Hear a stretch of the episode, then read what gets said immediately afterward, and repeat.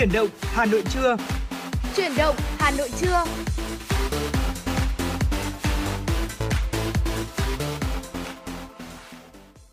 Xin chào quý thính giả đã đến với chuyển động Hà Nội trưa.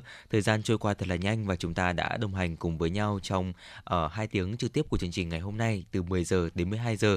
Và người đồng hành cùng quý vị thính giả vẫn sẽ là Quang Minh và Thu Minh ạ. Dạ vâng ạ.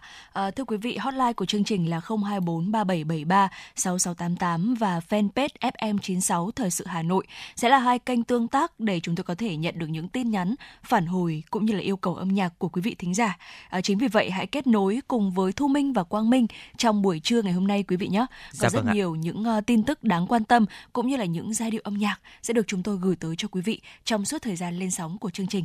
Còn bây giờ thì mở đầu cho chương trình xin mời quý vị thính giả chúng ta cùng cập nhật những tin tức đáng quan tâm.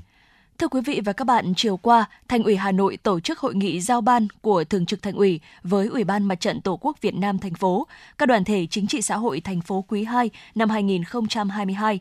Tại hội nghị, đại diện lãnh đạo Mặt trận Tổ quốc và các đoàn thể chính trị, xã hội thành phố đã kiến nghị đề xuất nhiều giải pháp nhằm triển khai có hiệu quả các mục tiêu nhiệm vụ 6 tháng cuối năm 2022 Phát biểu kết luận tại hội nghị, Phó Bí thư Thường trực Thành ủy Nguyễn Thị Tuyến đã biểu dương ghi nhận đánh giá cao những kết quả mà Mặt trận Tổ quốc và các đoàn thể chính trị xã hội thành phố đã đạt được trong quý 2 năm 2022 và khẳng định những kết quả này tạo tiền đề quan trọng để thành phố Hà Nội hoàn thành các mục tiêu nhiệm vụ cả năm 2022 chỉ rõ những tồn tại hạn chế cần khắc phục, Phó Bí thư Thường trực Thành ủy đề nghị thời gian tới mặt trận Tổ quốc và các đoàn thể chính trị xã hội thành phố có các giải pháp cụ thể để khắc phục qua đó giúp hoạt động của mặt trận, các đoàn thể thực sự gần gũi gắn bó với nhân dân là tấm gương soi chiếu hiệu quả công tác lãnh đạo, chỉ đạo của các cấp ủy Đảng, chính quyền tới đời sống của nhân dân. Thưa quý vị, Công an thành phố Hà Nội bắt đầu mở đợt cao điểm 30 ngày đêm thu nhận hồ sơ cấp căn cước công dân gắn chip, bắt đầu từ ngày 25 tháng 7 đến ngày 25 tháng 8. Trong khoảng thời gian cao điểm, việc thu nhận hồ sơ cấp căn cước công dân gắn chip tại trụ sở công an xã phường thị trấn sẽ được diễn ra liên tục từ 7 giờ đến 22 giờ hàng ngày, cả thứ bảy và chủ nhật. Khi đến làm thủ tục cấp căn cước công Thưa quý vị, khi đến làm thủ tục cấp căn cước công dân gắn chip, người dân có thể mang thêm các loại giấy tờ như thẻ bảo hiểm y tế, giấy phép lái xe, giấy tờ xe để tích hợp luôn vào căn cước công dân gắn chip và đăng ký mở tài khoản định danh điện tử. Người dân sẽ được thuận tiện hơn, tránh việc phải đi lại nhiều lần. Công an thành phố khuyến nghị những người đã có căn cước công dân mã vạch cũng nên đổi sang gắn chip để được hưởng nhiều tiện ích, đảm bảo độ bảo mật cao và tránh bị giả mạo. Trong đợt cao điểm này, Công an thành phố Hà Nội cũng sẽ tập trung khắc phục đối với những trường hợp bị sai cấu trúc số định danh cá nhân dẫn đến việc công dân đã làm căn cước công dân gắn chip nhưng vẫn chưa được cấp thẻ. Cũng theo Công an thành phố Hà Nội, sổ hộ khẩu giấy sẽ hết hiệu lực vào ngày 31 tháng 12 năm 2022 Do đó, căn cước công dân gắn chip được tích hợp các thông tin sẽ là giấy tờ để công dân thực hiện giao dịch. Ngoài ra, khi có căn cước công dân gắn chip, người dân mới tạo được tài khoản định danh điện tử, từ đó dễ dàng thực hiện các dịch vụ công trực tuyến cũng như tận dụng được các tiện ích khác. Công dân đủ điều kiện được cấp nên tranh thủ thời gian đến trụ sở công an xã phường thị trấn thực hiện thủ tục cấp căn cước công dân gắn chip, đảm bảo quyền lợi cá nhân của chính mình. Nhân dịp kỷ niệm 75 năm Ngày Thương binh Liệt sĩ, Quán quân sao mai 2013 Huyền Trang vừa cho ra mắt MV mới Khát vọng Trường Sơn. Ca khúc Khát vọng Trường Sơn là một sáng tác của nhạc sĩ Võ Thế Hùng, được phổ nhạc từ bài thơ cùng tên của nhà thơ Nguyễn Hữu Quý. Bài hát này từng lọt vào top 10 bài hát hay nhất trong cuộc thi sáng tác ca khúc nhân dịp kỷ niệm 50 năm Ngày Thương binh Liệt sĩ do Đài Tiếng Nói Việt Nam, Bộ Lao động Thương binh và Xã hội phối hợp tổ chức. Bài hát mang hơi hướng cổ điển nhưng vẫn lãng mạn và trữ tình. MV được quay và giàn dựng với nhiều hình ảnh đẹp, xúc động, thể hiện nỗi đau mất mát của những người hậu phương trong chiến tranh nhưng vẫn đầy lạc quan, bản lĩnh để tiếp tục sống xứng đáng với sự hy sinh của những người lính ngoài tiền tuyến. MV cũng thể hiện sự tri ân và biết ơn của thế hệ trẻ hôm nay đối với những thế hệ cha anh đã hy sinh cho sự nghiệp giải phóng đất nước. Dạ vâng thưa quý vị, vừa rồi là những ờ, tin tức đầu tiên có trong chương trình chuyển động Hà Nội trưa được thực hiện bởi biên tập viên Kim Dung. Còn ngay bây giờ xin mời quý vị chúng ta sẽ cùng thư giãn với một giai điệu âm nhạc ca khúc Gác lại âu lo với sự thể hiện của Đà Lạt và Mule.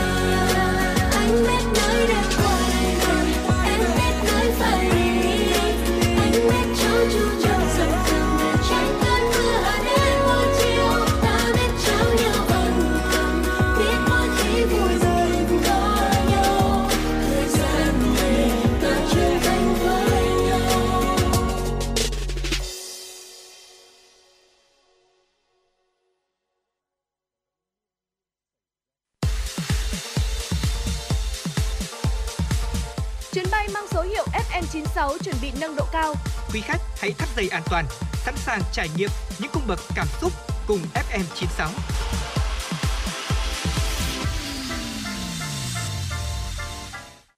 Quý thính giả đã quay trở lại với chuyển động Hà Nội trưa và ngay bây giờ chúng ta hãy cùng nhau uh, thưởng thức thêm một ly cà phê của buổi trưa ngày hôm nay. Lúc sáng thì cà phê sáng đã mang đến cho quý vị thính giả những chia sẻ về uh, những bí mật đằng sau một hương vị của ly cà phê rồi. Còn không biết là trong cà phê trưa thì chúng ta sẽ mang đến cho quý vị thính giả chủ đề nào đấy ạ? Ừ.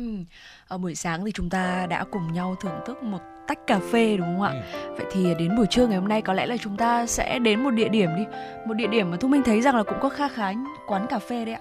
Và bên cạnh uh, là một điểm hẹn để mọi người có thể đến trò chuyện với nhau này, thì đây cũng là một uh, địa điểm mà sẽ thu hút được rất là nhiều uh, người ở Hà Nội chúng ta đến đây vào mỗi dịp cuối tuần hay thậm chí là vào mỗi buổi chiều để có thể cùng nhau thư dạ vâng ạ, đó chính là Hồ Tây thưa quý dạ. vị. Và Hồ Tây cũng là một cái địa điểm mà uh, là một con hồ tự nhiên nước ngọt lớn nhất của thành phố Hà Nội. Vì vậy nên là nơi đây cũng thu hút rất là nhiều người đến để có thể là hóng gió vào những cái ngày hè nắng nóng như ngày hôm nay không ạ? Dạ vâng ạ. Và Hồ Tây thì chúng ta thấy rằng là ờ, không chỉ là được biết tới với một vẻ đẹp lãng mạn, mà còn nổi bật với các hoạt động thể thao giải trí rất nhộn nhịp. Ờ, người dân thì có thể tới ngắm nghía vẻ đẹp của buồng Hoàng Yến, nhuộm vàng hay là check in những địa điểm hot ở đây.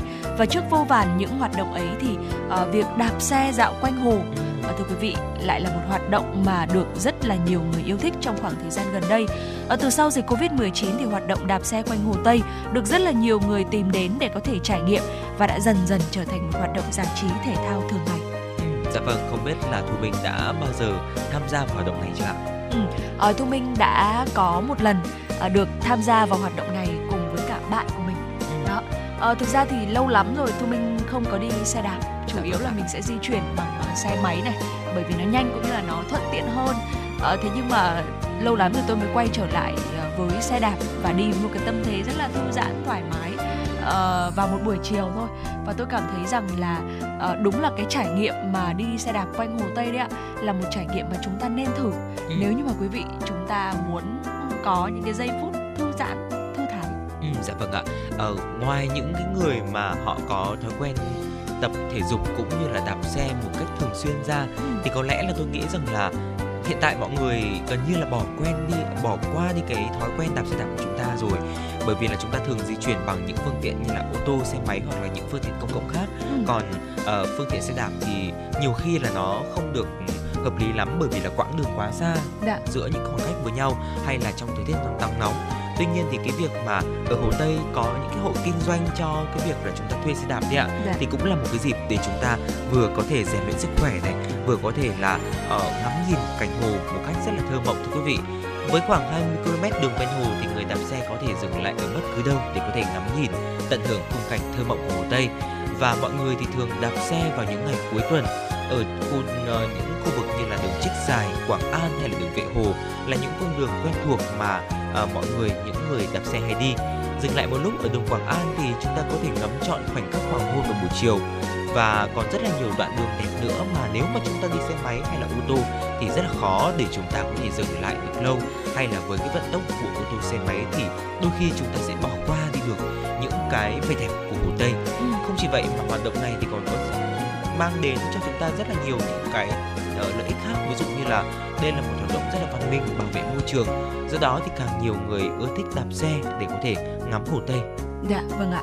Và không như uh, những bộ môn khác thì uh, chúng ta có thể thấy rằng là đạp xe đạp thì phù hợp với rất là nhiều đối tượng, đúng không ạ? Từ trẻ em này, thanh niên hay là người già thì đều tìm được niềm vui từ những lần đạp xe quanh hồ. Ở giờ đây thì không khó để có thể bắt gặp những chiếc xe đạp đủ màu sắc, thong dong trên những con đường quanh hồ. Và từ sau dịch Covid-19 thì nhu cầu thể dục thể thao hay du lịch tại chỗ của người dân tăng cao. À, nắm bắt được xu hướng này thì có ngày càng nhiều cửa hàng cho thuê xe đạp mọc lên ở Hồ Tây và giá thuê cố định một ca là từ 3 cho đến 4 tiếng ờ, là 40.000 đồng đối với ngày thường và 50.000 đồng đối với cuối tuần và ngày lễ. Còn xe đạp đôi thì chúng ta thấy rằng là sẽ dao động từ mức 100.000 đồng đối với ngày thường đến 120.000 đồng vào cuối tuần. Và khách đến thuê thì chúng ta chỉ cần để lại chứng minh nhân dân. Nếu đi xe máy tới thì ờ, họ cũng sẽ trông xe và không thu thêm phí.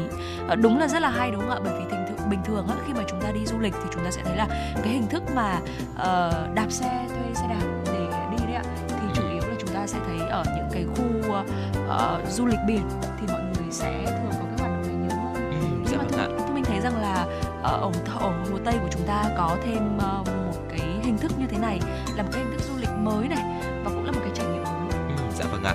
Uh, ngoài ra thì cái việc mà chúng ta đạp xe thì chúng ta cũng có thể tham gia vào một số những hoạt động khác ví dụ như là uh, thuyền súp hay là kayak ở hồ tây thì cũng rất là đáng để trải nghiệm đấy ạ đường trích dài và đường nguyễn đình thi thì là một nơi có rất là nhiều cửa hàng đạp xe rồi tuy nhiên thì những khu vực này chúng ta cũng có thể là có những hoạt động khác như là Quang Minh vừa chia sẻ ừ. như là thuyền súp hay kayak hay là chúng ta cũng có thể là đạp xe và dừng lại ở khu phố đi bộ Trịnh Công Sơn hay là thung lũng hoa Hồ Tây đó dạ. cũng là một số những cái địa điểm mà rất là đáng để chúng ta có thể dừng lại trong chuyến tham quan Hồ Tây của chúng ta và rất là phù hợp cho những ngày cuối tuần hay là những buổi chiều mát phải không ạ? Ừ. Tuy nhiên quý vị thính giả cũng lưu ý một điều rằng là ở cái đường ven hồ của Hồ Tây thì khá là bé. Dạ. Vì vậy nên là nếu mà chúng ta có ý định dừng lại để chụp ảnh thì hãy để xe gọn lên về hè để tránh ảnh hưởng đến ở những người đang lưu thông ở trên đường. Dạ vâng ạ.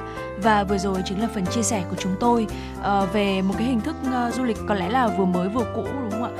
Uh, đạp xe quanh Hồ Tây và mong rằng là uh, với những cái gợi ý vừa rồi thì sẽ là một cái hoạt động để uh, gửi tới cho quý vị uh, trong tuần này nếu như mà quý vị chúng ta uh, muốn có một cái khoảng không gian muốn tìm tới một cái hoạt động để có thể uh, vừa luyện tập sức khỏe thể dục thể thao mà lại uh, vừa uh, giống như là một cái hình thức để chúng ta có thể thư giãn quý vị nhé.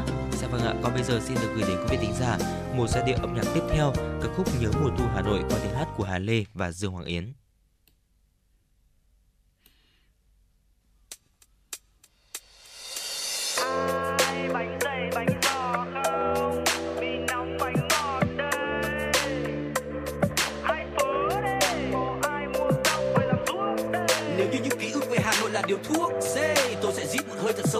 Sâu chuốc về cho tôi về và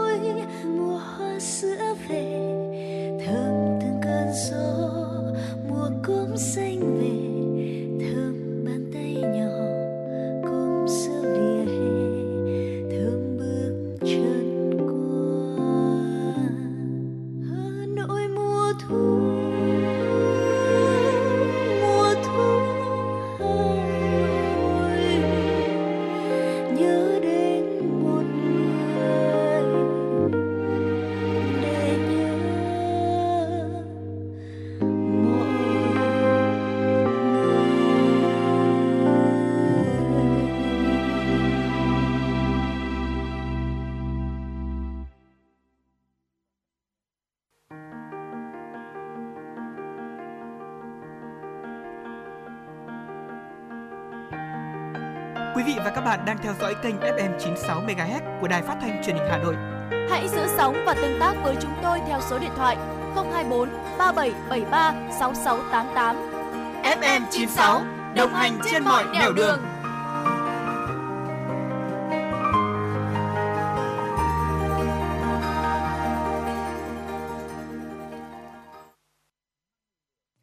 cậu định đăng ký học ngành gì đấy? Tớ định học ngôn ngữ Nhật mà chưa biết nên nộp vào trường nào. Thế tiêu chí của cậu là gì? Thì dễ xét tuyển này, thực hành nhiều này, ra trường dễ xin việc. Trường Đại học Nguyễn Trãi là chuẩn luôn. Thế à? Đây là trường tiên phong, đào tạo công dân toàn cầu với đa dạng ngành nghề như công nghệ thông tin, ngôn ngữ Nhật, Hàn Quốc học, Trung Quốc học, quản trị kinh doanh, thiết kế đồ họa, quản trị kinh doanh du lịch. Wow. Mà đặc biệt là ứng dụng 70% thực hành, 30% lý thuyết. Ôi, hợp lý phết nhở. Cậu có định nộp không? Có chứ. Học ở đây còn được đăng ký học chuyển tiếp theo mô hình 2 cộng 2, Ừ. 3 cộng 1 sang các trường đại học của Hàn Quốc, Nhật Bản. Ra trường thì dễ dàng làm việc tại các doanh nghiệp trong và ngoài nước. Xịn chưa? Ôi, háo hức quá. Hot hơn nữa là cơ hội tham gia thực tập hưởng lương tại Nhật Bản, Singapore, Hàn Quốc từ năm thứ hai đại học, chuẩn đầu ra hai ngoại ngữ luôn. Đây chính là mục tiêu của tớ đấy. Tớ sẽ nộp vào Đại học Nguyễn Trãi làm đồng môn với cậu luôn.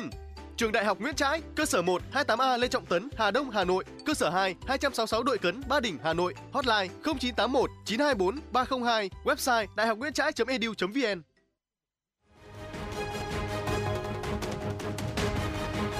Nhằm nâng cao chất lượng kỹ thuật hai kênh truyền hình phục vụ quý khán giả thủ đô và khán giả các tỉnh lân cận khu vực phía Bắc, từ ngày 1 tháng 6 năm 2022, Đài Phát thanh Truyền hình Hà Nội thay đổi việc phát sóng trên hạ tầng phát sóng số mặt đất DVB-T2 với chất lượng hình ảnh âm thanh đạt tiêu chuẩn Full HD 1080i. Để thu tốt chương trình truyền hình của Đài Hà Nội, quý khán giả cần lắp đặt anten thu sóng số và dò lại kênh TV theo các bước sau. Bước 1, nhấn chọn nút Home trên điều khiển. Bước 2, trong phần giao diện Home, chọn mục cài đặt rồi nhấp chọn thiết lập Digital do kênh kỹ thuật số. Bước 3, trong menu thiết lập Digital, nhấn chọn dò đài kỹ thuật số tự động rồi nhấn chọn đồng ý để máy thực hiện quá trình dò kênh.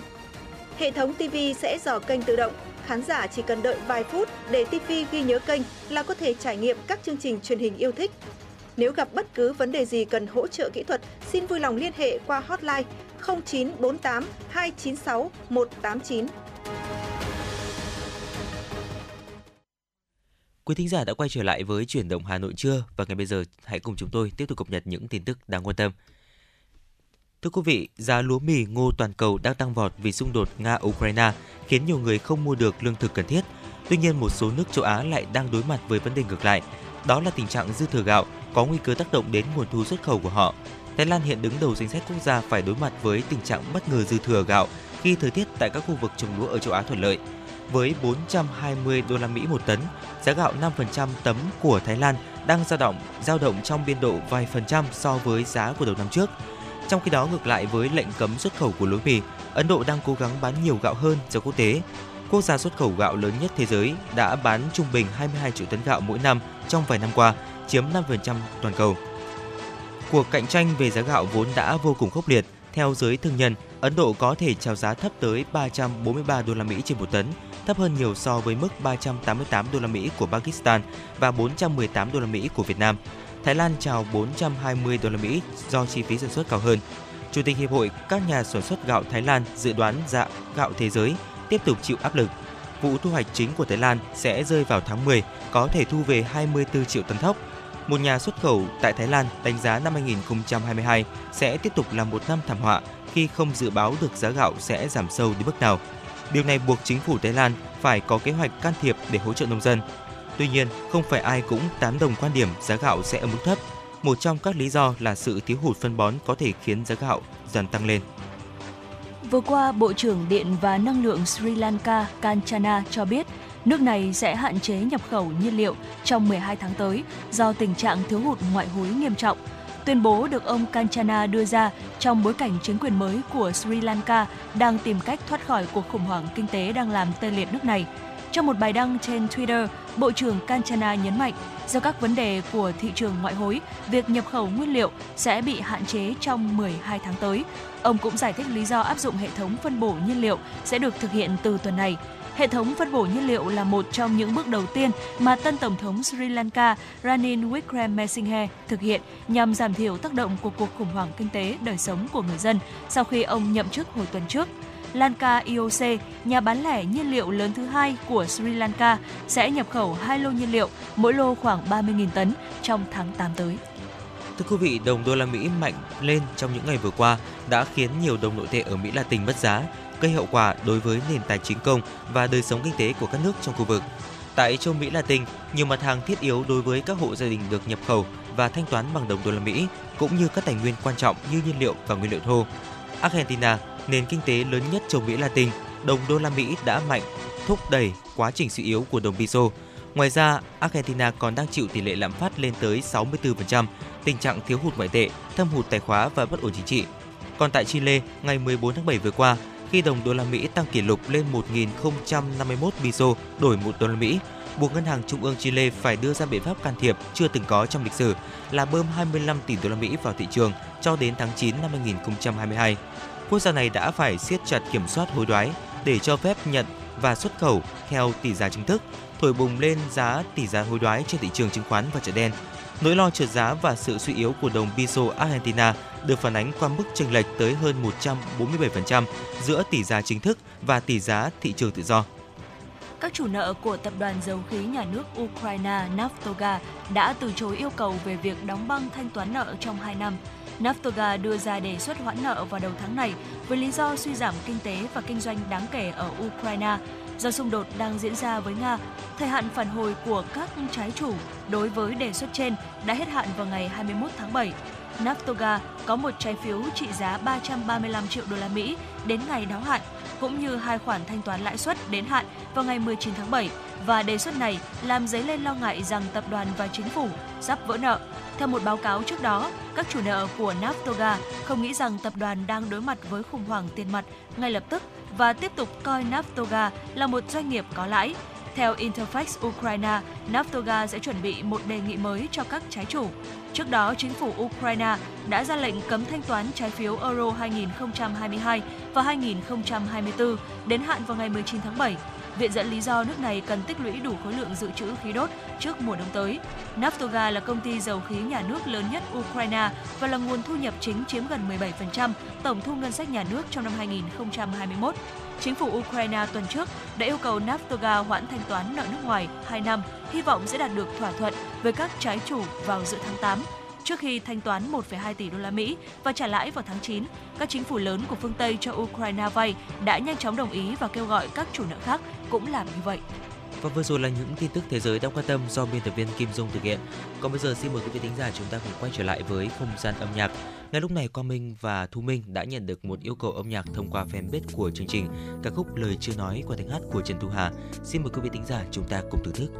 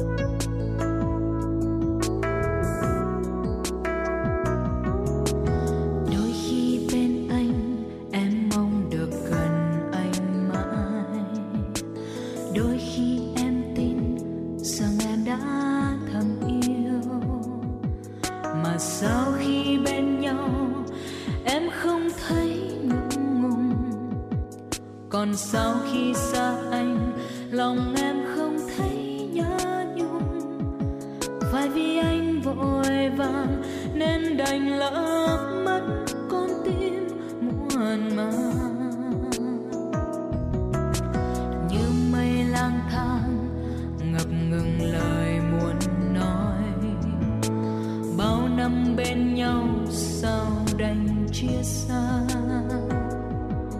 Còn đâu ánh mắt nào em muốn gửi trao anh? Nụ hôn nồng say, ấm áp trên môi, thôi cũng quên rồi. Ôi di vãng ngày thơ, một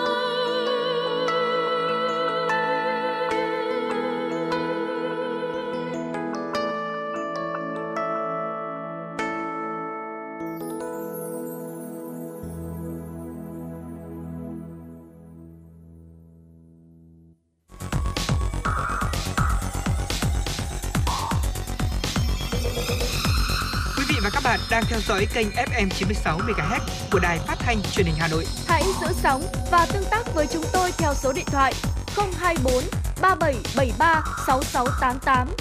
FM 96 đồng hành trên mọi nẻo đường.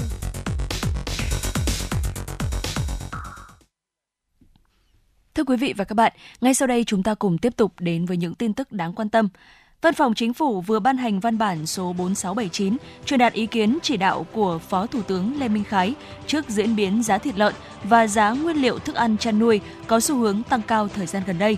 Phó Thủ tướng Chính phủ Lê Minh Khái yêu cầu Bộ Nông nghiệp và Phát triển Nông thôn, Bộ Công Thương, Bộ Tài chính và Ủy ban Nhân dân các tỉnh, thành phố trực thuộc Trung ương theo chức năng nhiệm vụ được giao, khẩn trương theo dõi sát diễn biến tình hình giá cả cung cầu thịt lợn trên thị trường để thực hiện ngay các biện pháp bảo đảm cân đối cung cầu, nguồn cung thịt lợn, thức ăn chăn nuôi và bình ổn giá theo quy định, bảo đảm quyền lợi của người chăn nuôi, không để thiếu hụt thịt lợn, giá thịt lợn tăng ảnh hưởng đến đời sống nhân dân và gây áp lực lên lạm phát, ổn định kinh tế vĩ mô, kiểm soát chặt chẽ tình hình xuất khẩu thịt lợn qua biên giới, đồng thời quyết liệt thực hiện các giải pháp chống đầu cơ trục lợi, thao túng và nâng giá bất hợp lý, xử lý nghiêm các trường hợp vi phạm, kịp thời báo cáo Thủ tướng Chính phủ những vấn đề phát sinh vượt thẩm quyền. Chiều qua tại Hà Nội, Cục Phát triển Doanh nghiệp Bộ Kế hoạch và Đầu tư phối hợp với Bộ các vấn đề toàn cầu Canada GAC và Chương trình Phát triển Liên Hợp Quốc UNDP công bố các doanh nghiệp nhận gói hỗ trợ doanh nghiệp tạo tác động xã hội ứng phó với dịch COVID-19. Ông Brian Armour Kinders, trưởng ban hợp tác phát triển Đại sứ quán Canada cho biết, các doanh nghiệp tạo tác động xã hội nhận được hỗ trợ của dự án đều có những câu chuyện khởi nghiệp truyền cảm hứng cùng những giải pháp kinh doanh hiệu quả để thuyết phục các thành viên ban giám khảo. Ông hy vọng rằng các doanh nghiệp sẽ được cung cấp đủ những hỗ trợ cần thiết để họ thử nghiệm và triển khai các ý tưởng mới mẻ và sáng tạo của mình nhằm giúp đỡ cộng đồng. Với sự mở cửa trở lại của du lịch Việt Nam, hy vọng rằng các mô hình sáng tạo như du lịch cộng đồng sáng tạo hoặc ứng dụng giảm thiểu chất thải trong lĩnh vực du lịch sẽ phát triển nhanh chóng.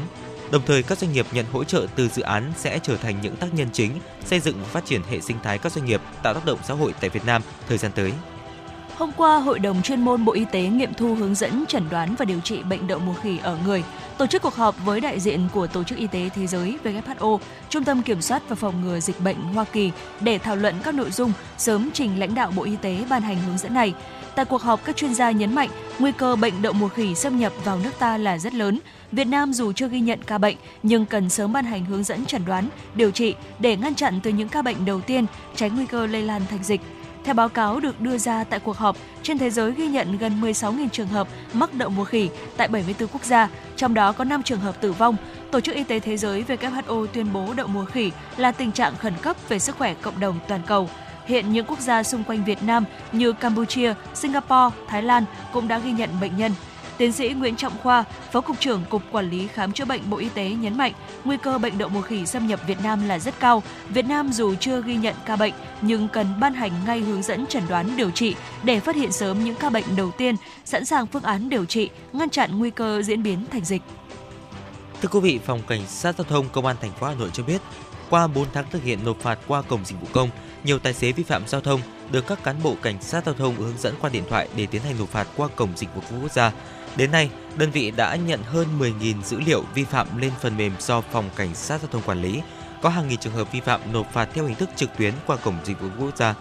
Thiếu tá Đào Việt Long, Phó trưởng phòng Cảnh sát Giao thông, Công an thành phố Hà Nội cho biết, từ ngày 1 tháng 3 năm 2022, Phòng Cảnh sát Giao thông đã triển khai mạnh mẽ ứng dụng việc xử phạt trong lĩnh vực giao thông và đăng ký phương tiện trên cổng dịch vụ công quốc gia ở mức độ cao hơn để phục vụ người dân thuận tiện nhất.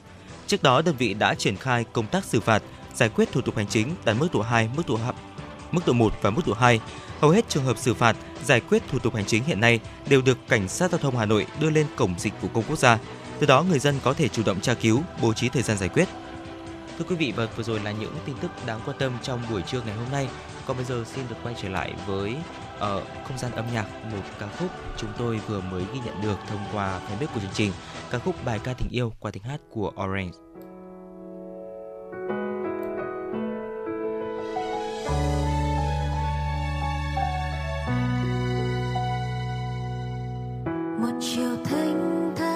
Về nơi con sống chân nơi đây bình yên một màu xanh, gió trong lành.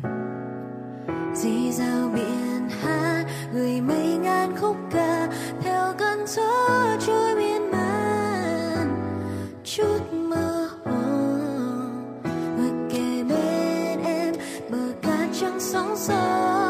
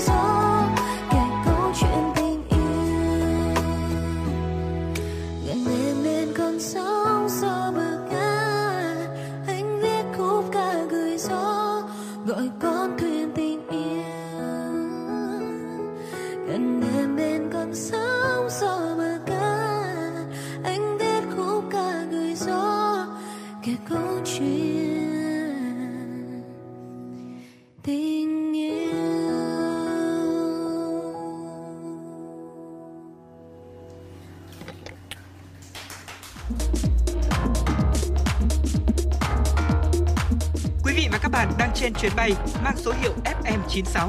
Hãy thư giãn, chúng tôi sẽ cùng bạn trên mọi cung đường. Hãy giữ sóng và tương tác với chúng tôi theo số điện thoại 024 3773 6688.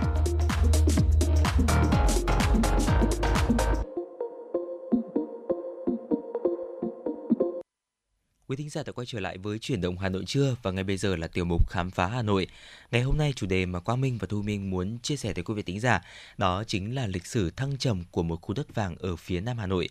Và trước khi vào phần chia sẻ của chúng tôi thì Quang Minh muốn hỏi Thu Minh một câu ạ. Không biết là Thu Minh đã từng ghé thăm Vincom Bà Triệu chưa ạ? Ừ, dạ rồi ạ. À, đó là một địa điểm mà, mà Thu Minh thường xuyên tới đấy ạ. Ừ, dạ vâng ạ. Bản thân Quang Minh thì khi mà mới lên Hà Nội cũng không hẳn là mới lên Hà Nội đâu ạ. Những cái ngày hè à, của những cái năm tháng mà tôi vẫn đang còn học cấp 2, cấp 3 đấy ạ. Ừ. Thì mỗi ngày hè thì tôi lại được lên Vincom Bà Triệu ở ra Hà Nội chơi thì đó là cái địa điểm đầu tiên mà tôi được đến.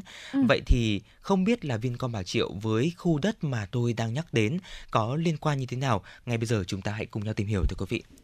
Thưa quý vị, trong suốt chiều dài trên 900 năm, tính từ triều Lý năm 1010 đến hết triều Nguyễn năm 1945, các nền quân chủ ở nước ta cứ địa điểm nào được chọn làm kinh đô thì ở đó đều có hai công trình kiến trúc là đàn xã Tắc và đàn Nam Giao. Cụ thể là ở kinh thành Thăng Long, triều Lý Trần Lê, Tây Đô Thanh Hóa triều Hồ, Huế triều Nguyễn. Đàn xã Tắc là nơi để thực hiện nghi thức tế xã thần, thần đất và Tắc thần, thần nông. Đây là hai vị thần phù hộ cho mùa màng bội thu, sự ấm no thịnh vượng theo tín ngưỡng của một số quốc gia thuộc nền văn minh lúa nước. Lễ tế ở đàn xã Tắc được đích thân nhà vua tổ chức và làm chủ tế.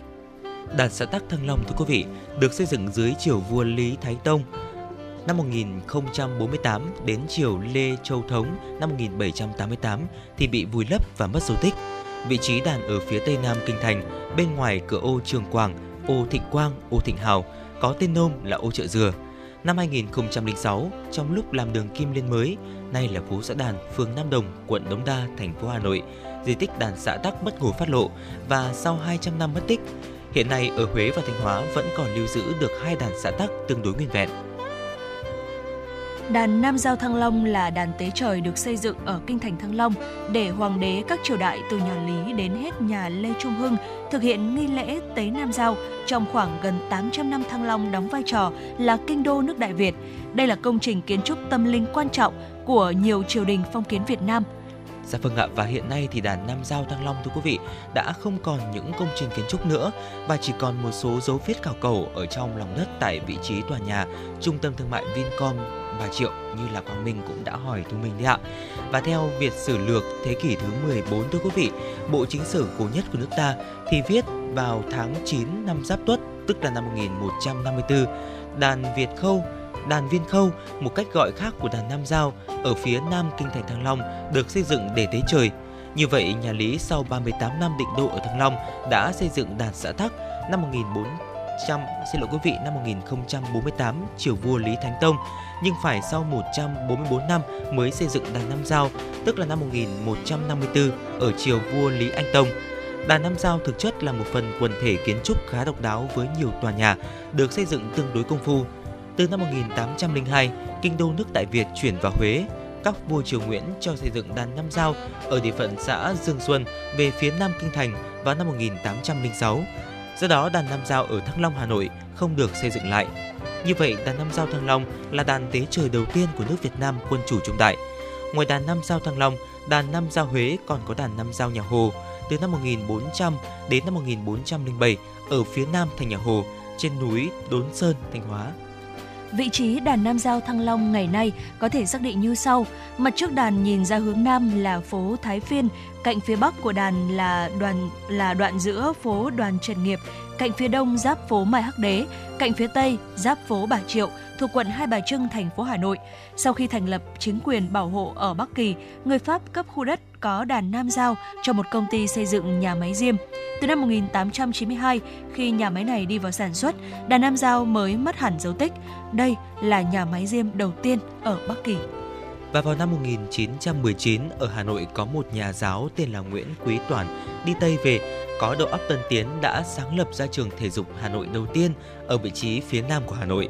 Đây là khoảng đất rộng 3 hecta ở đằng sau nhà máy Diêm, là một bãi luyện tập các môn thể thao và có cả sân bóng đá.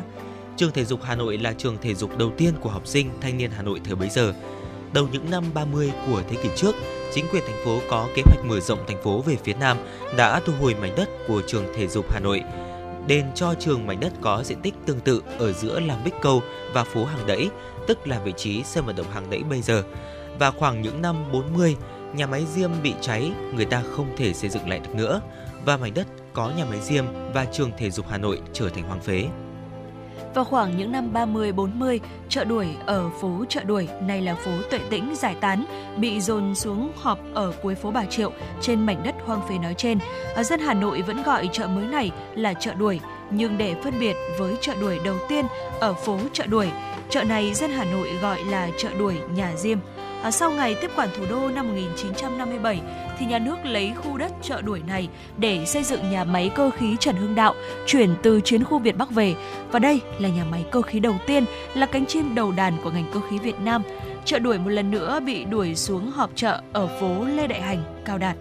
Dạ vâng ạ, vậy là từ năm 2004 như chúng ta cũng đã biết, được sự đồng ý của Ủy ban nhân dân thành phố Hà Nội, nhà máy cơ khí Trần Hưng Đạo đã di rời để nhường chỗ xây dựng trung tâm thương mại Vincom Center Bà Triệu như chúng ta đã thấy ngày nay.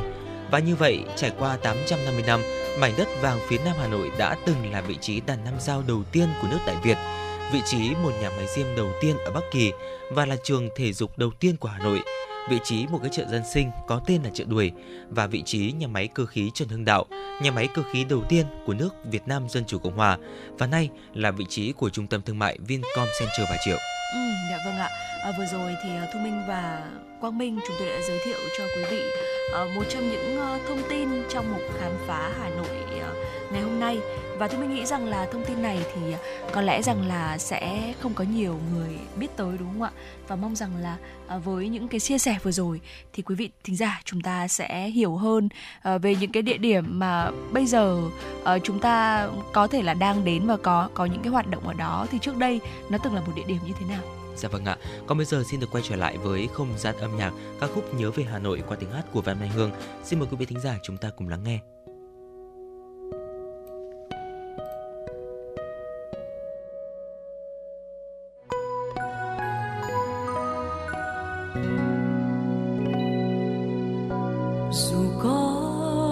Bốn phương trời. Lòng vẫn nhớ về hà nội. Hà nội của ta, thủ đô yêu dấu. Một thời đàn bố, một thời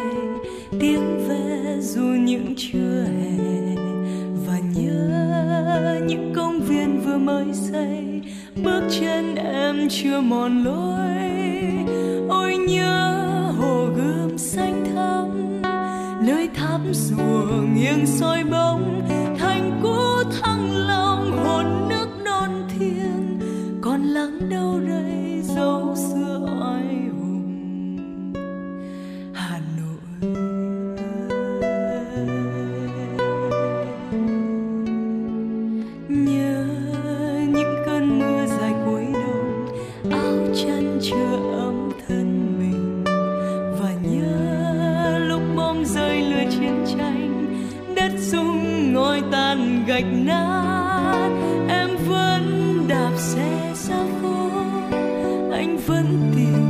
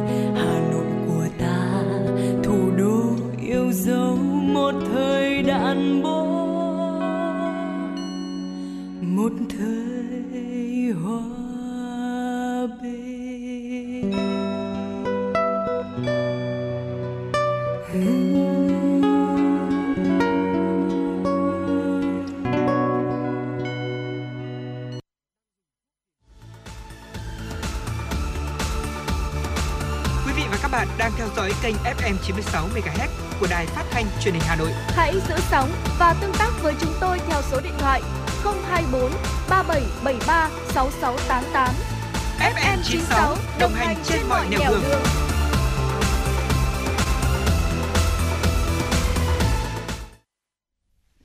Dạ vâng thưa quý vị và các bạn, chúng ta vừa được lắng nghe một giai điệu âm nhạc đến từ giọng ca của ca sĩ Văn Mai Hương.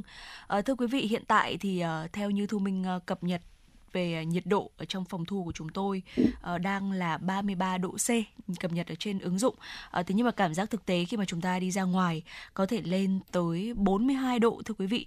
Ờ, thời tiết tương đối là nắng nóng trong mấy ngày gần đây.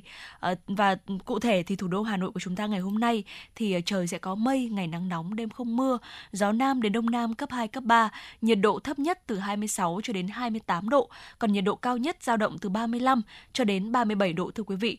Ở khu vực phía Tây Bắc Bộ thì trời cũng có mây, ngày nắng nóng, có nơi thì sẽ có nắng nóng gai gắt, chiều tối và đêm có mưa rào và rông vài nơi, gió nhẹ. Trong mưa rông có khả năng xảy ra lốc xét, mưa đá và gió giật mạnh. Nhiệt độ thấp nhất từ 25 đến 28 độ, nhiệt độ cao nhất từ 34 đến 37 độ, có nơi còn trên 37 độ.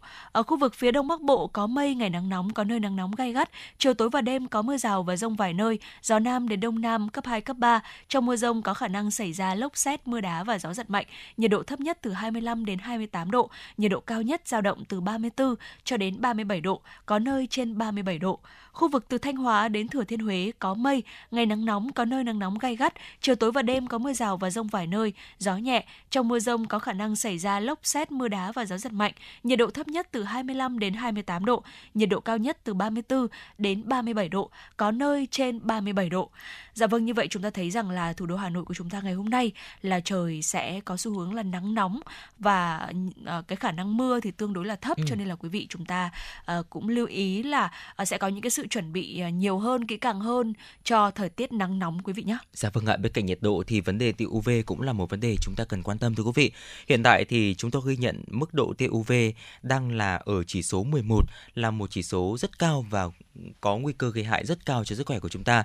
Vì vậy chúng ta cần hạn chế ở ngoài trời trong thời điểm ban trưa nên ở dưới bóng mát che chắn khi đi ra ngoài, bôi kem chống nắng, đeo kính râm và đội mũ là những cái biện pháp bắt buộc để chúng ta có thể bảo vệ sức khỏe thưa quý vị. Còn bây giờ xin được à, gửi đến quý vị thính giả một giai điệu âm nhạc trước khi chúng ta đến với khung giờ thứ hai của truyền động Hà Nội trưa.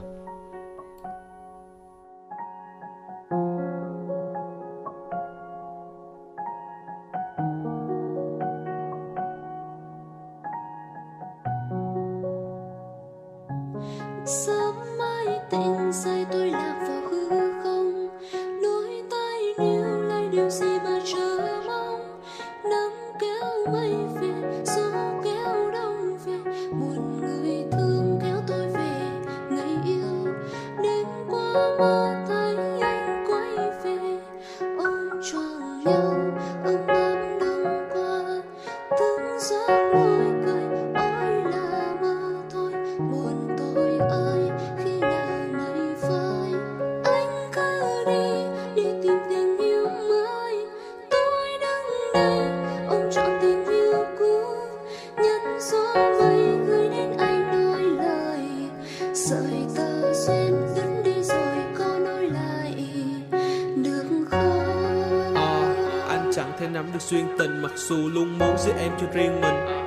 chẳng thể giữ em lại đây, mặc dù cô đơn và cứ luôn bủa vây ai biết trước hai ta phải xa nhau, thêm lâu rồi niềm đau sẽ thêm sâu. Nhưng nếu ta xa nhau thì cô tin ai không? Anh biết thời gian rồi vẫn qua, thanh xuân cả hai đều sẽ qua. Nhưng có những thứ cả hai chẳng thể xóa. Em tồn tại trong anh là giấc mơ. Anh đã tìm được em trong nỗi nhớ. Nhưng anh sống với hiện thực tình yêu còn đó chẳng kết thúc như giấc mơ. Em đi qua như dòng chảy của dòng sông. Anh là phi đất cũ thì hỏi em về không? Em đi qua dòng như thác bao quanh anh, Nhưng anh lại cảm thấy nước cô đơn vẫn bao quanh. Anh chẳng thể mua được thời gian, Chẳng thể yêu ngày hôm qua. Câu chuyện sẽ đã lật sang trang Kết chuyện là anh nhìn em rời xa đi tìm tình yêu mới đây tình yêu gió mây gửi đến anh đôi lời sợi tơ duyên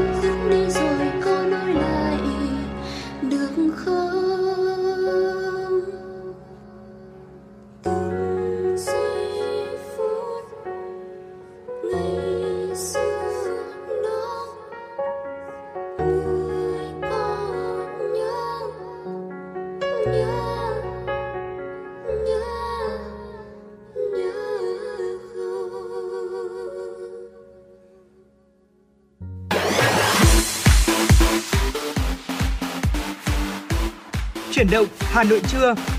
Chuyển động Hà Nội trưa.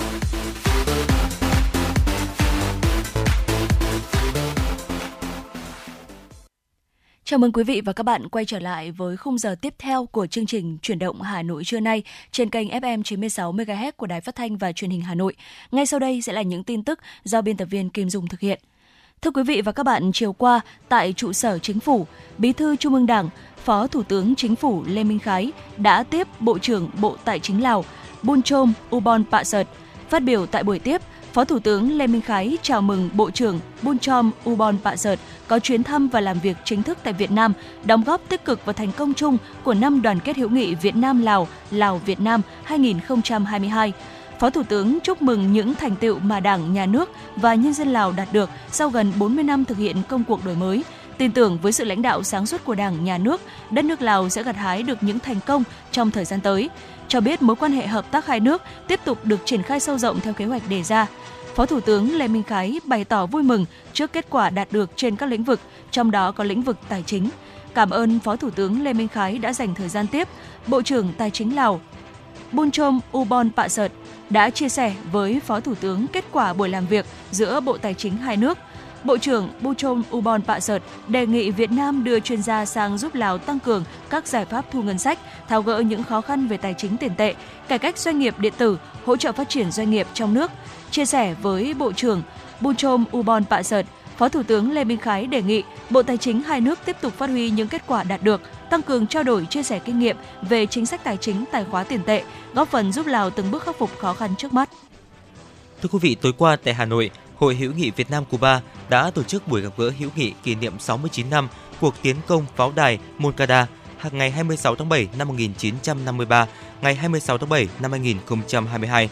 Phát biểu tại buổi lễ, ông Vũ Hải Hà, chủ nhiệm Ủy ban đối ngoại của Quốc hội, Chủ tịch Hội hữu nghị Việt Nam Cuba cho biết, cách đây 69 năm, cuộc tiến công pháo đài Moncada của các thanh niên nước Cuba do luật sư trẻ tuổi Fidel Castro trực tiếp chỉ huy đã mở đầu cho giai đoạn phát triển mới của cách mạng của cách mạng Cuba, đưa cuộc đấu tranh chính nghĩa của nhân dân Cuba thắng lợi vào ngày 1 tháng 1 năm 1959, đánh dấu mốc son trói lọi trong lịch sử đất nước Cuba tươi đẹp và anh hùng.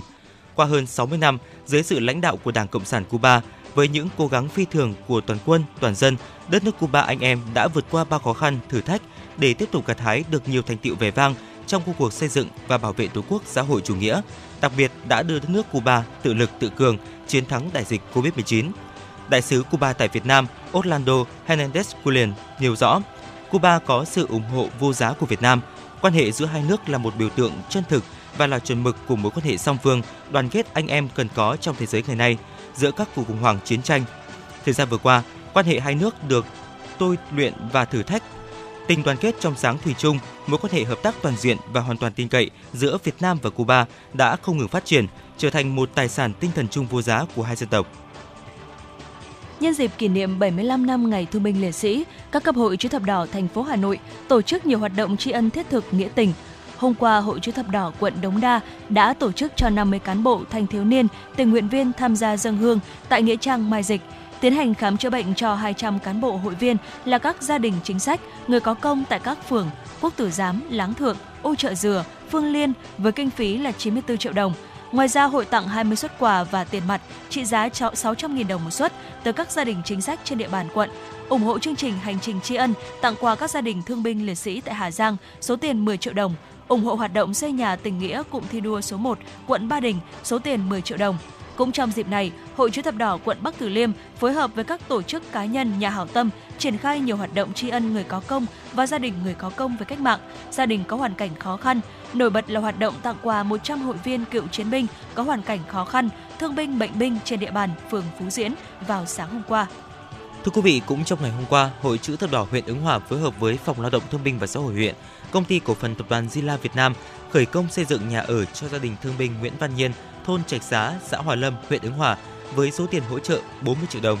Trước đó, Hội chữ thập đỏ huyện Ứng Hòa phối hợp tổ chức khám bệnh, cấp thuốc và tặng quà tới 190 thương binh, bệnh binh, gia đình chính sách, người có công với trị giá 169 triệu đồng.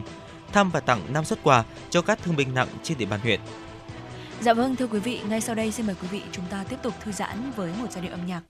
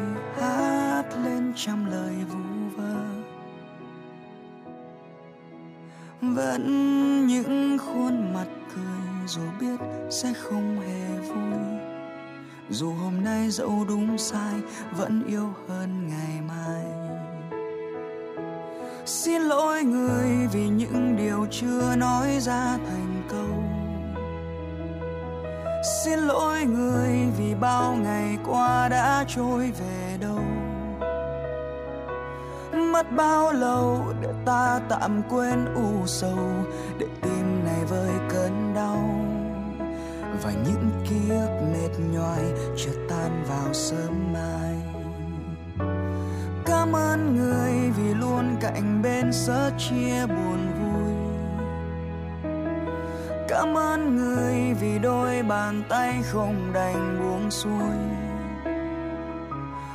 nước mắt nào rồi cũng sẽ trôi rất nhanh.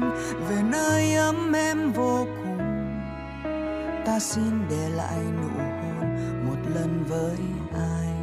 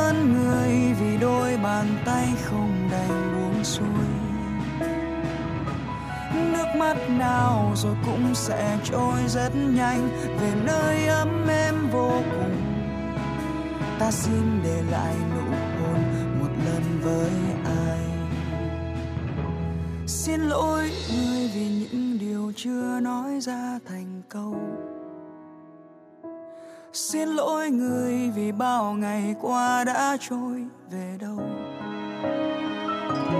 Mất bao lâu để ta tạm quên u sầu? Tim này với cơn đau và những ký ức mệt nhòi chưa tan vào sớm mai. Cảm ơn người vì luôn cạnh bên sớt chia buồn vui. Cảm ơn người đôi bàn tay không đành buông xuống. Nước mắt nào rồi cũng sẽ trôi rất nhanh, về nơi ấm em vô cùng. Ta xin để lại nụ hôn một lần với ta xin để lại nụ hôn một lần với ai.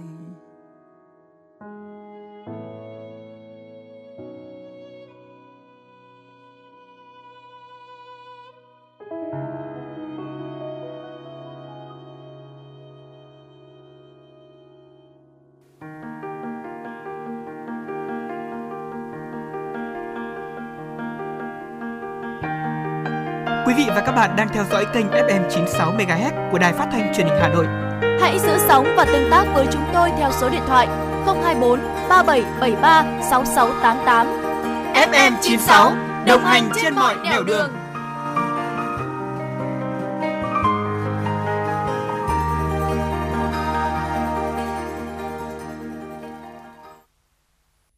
Dạ vâng thưa quý vị và các bạn, ngay sau đây thì à, chúng ta sẽ cùng đến với tiểu mục tiếp theo của chương trình, đó chính là tiểu mục Sống khỏe cùng FM 96. Và trong tiểu mục này thì chúng tôi sẽ đem tới cho quý vị à, một chủ đề tương đối là đặc biệt. Ờ, không biết là anh ờ, Quang Minh đã bao giờ nghe một ai đấy ờ, bị nói là cú đêm này hoặc là chim sớm hay chưa hay là bản thân của anh Quang Minh là cú đêm hay là chim sớm ạ? Ờ, tôi thì thực ra là tôi cũng chưa có câu trả lời về vấn đề này bởi vì là uh, thu minh cũng biết là công việc của chúng ta cái thời gian nó cũng không cố định. Dạ. có những ngày thì ví dụ như ngày hôm nay chúng tôi sẽ phải dậy rất là sớm để có thể đồng hành cùng quý vị thính giả trong chuyển động Hà Nội sáng phải không ạ? Ừ. tuy nhiên thì có những ngày thì chúng tôi lại cần phải có những việc biên tập hay là thu âm vào buổi tối. Và sáng ngày mai thì chúng tôi lại có một cái sự là à, ngủ nướng một chút. Vì vậy nên là à, cũng chưa có thể là trả lời được tuy nhiên thì nếu mà để nói tôi nghĩ rằng là tôi là một người mà có nhiều năng lượng nhất vào buổi tối ừ dạ vâng ạ. À, chắc chắn là ờ, sẽ có một vài quý vị thính giả sẽ thắc mắc là không biết là Thu Minh và Quang Minh vừa rồi thì nói cú đêm hay chim sớm thì cụ thể là Ừ. nói tới những người như thế nào thưa quý vị? Ờ, cú đêm hay chim sớm thì chúng ta thấy rằng là là một cái ờ, cách gọi của mọi người. Ví dụ như là cú đêm thì sẽ dành cho những người mà thường xuyên thức khuya, Ừ.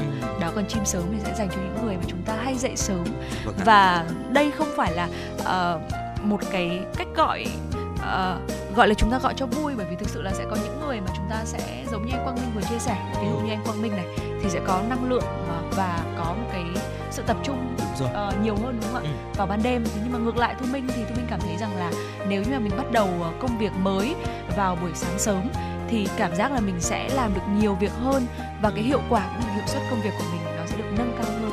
Dạ vâng ạ, vậy thì có thể tạm kết luận rằng là Quang Minh thì là cú đêm, còn Thu Minh thì sẽ là chim sớm đúng không ạ? dạ vâng ạ Và những người như Thu Minh thưa quý vị họ gọi rất là nhiều người hay nói một cái cụm từ rằng là dậy sớm thì thành công đấy ạ. Ừ, Tuy dạ. nhiên thì trên thực tế thì chúng ta có thể thấy rằng mới chỉ là hai chúng tôi chia sẻ thôi Dạ. thì không phải là khi nào cái việc dậy sớm cũng có thể mang lại cái hiệu suất công việc cao nhất Dạ. bởi vì mỗi người sẽ có một cái khoảng thời gian mà họ sẽ có thể phát huy được hết những cái năng lượng này, năng lực và cái sức sáng tạo của chúng ta trong một ngày.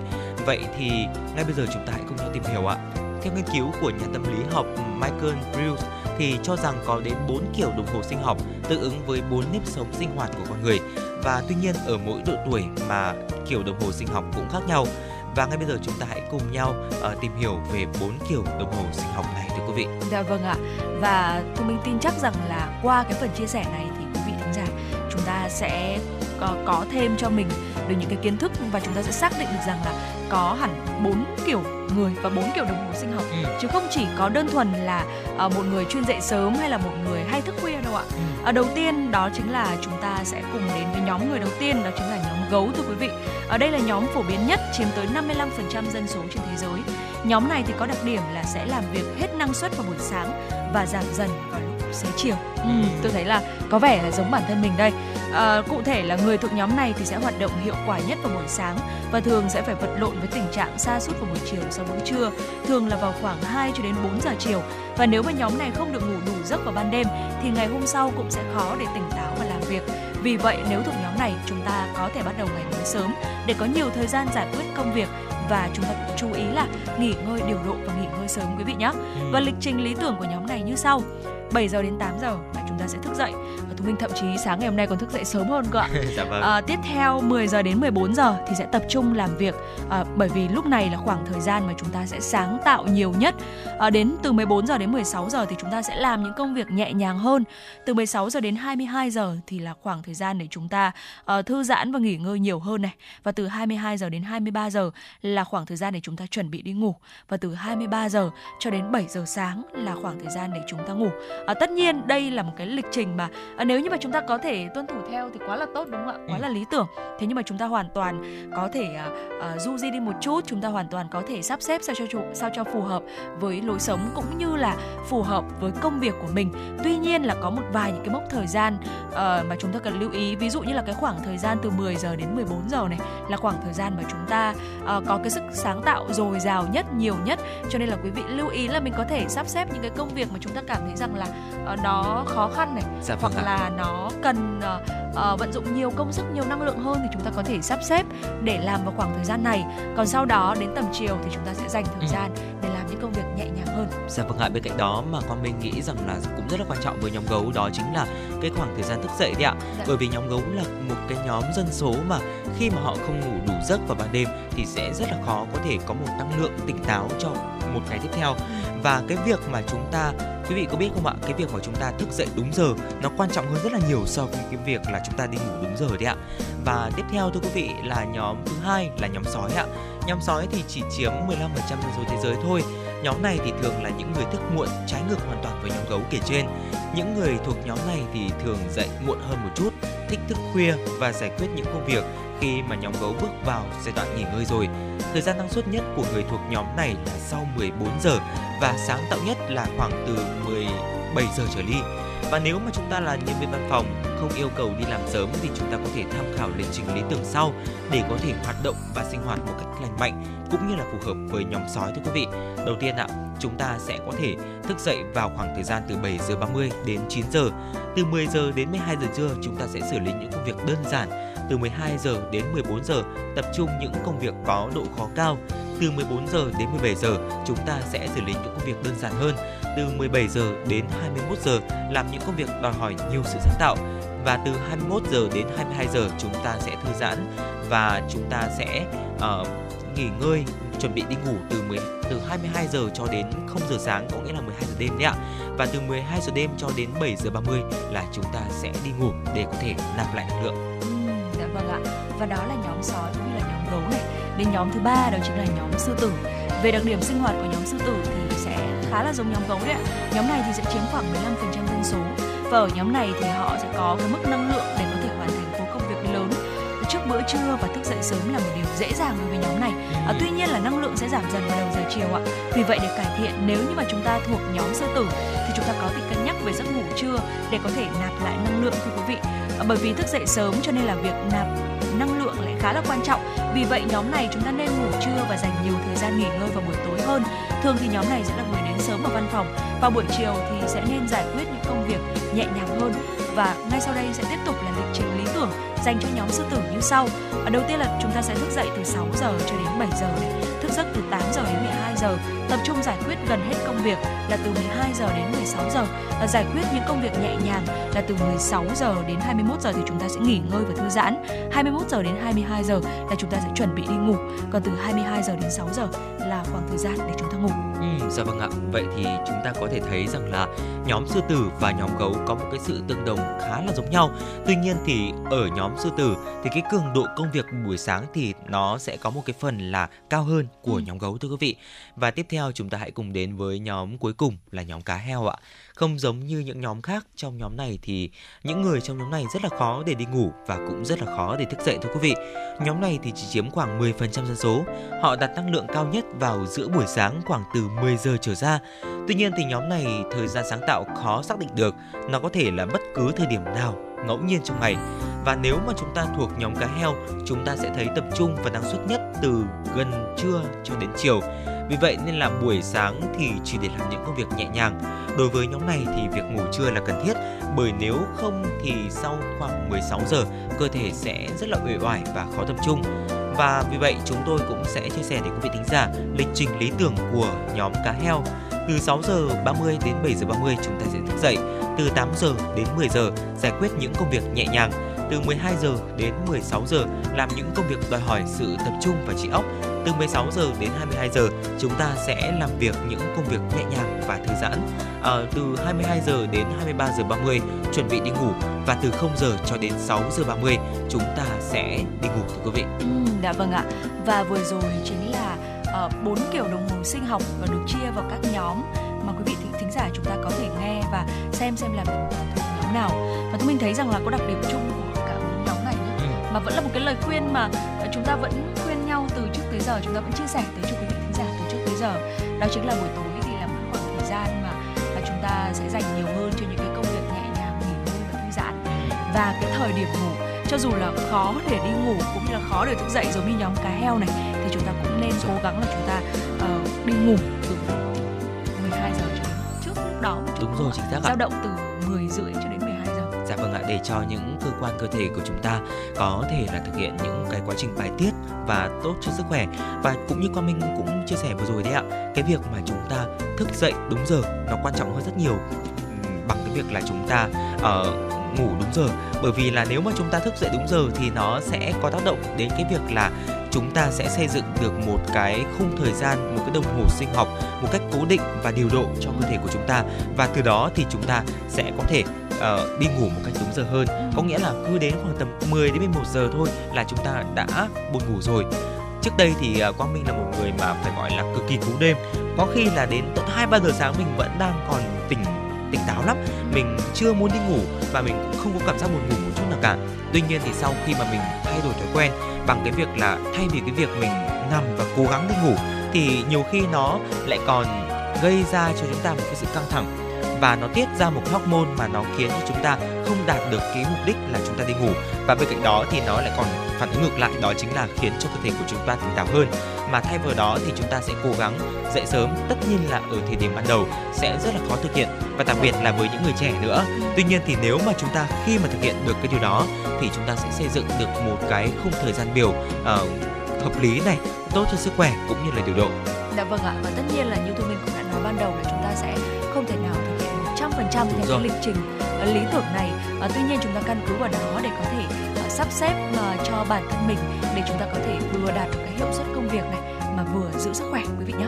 Dạ vâng ạ, còn bây giờ xin mời quý vị thính giả chúng ta cùng quay trở lại với không gian âm nhạc một ca khúc rất sôi động, rất uh, trong sáng, rất tươi vui ca khúc yêu của Min ST319 xin mời quý vị thính giả chúng ta cùng lắng nghe.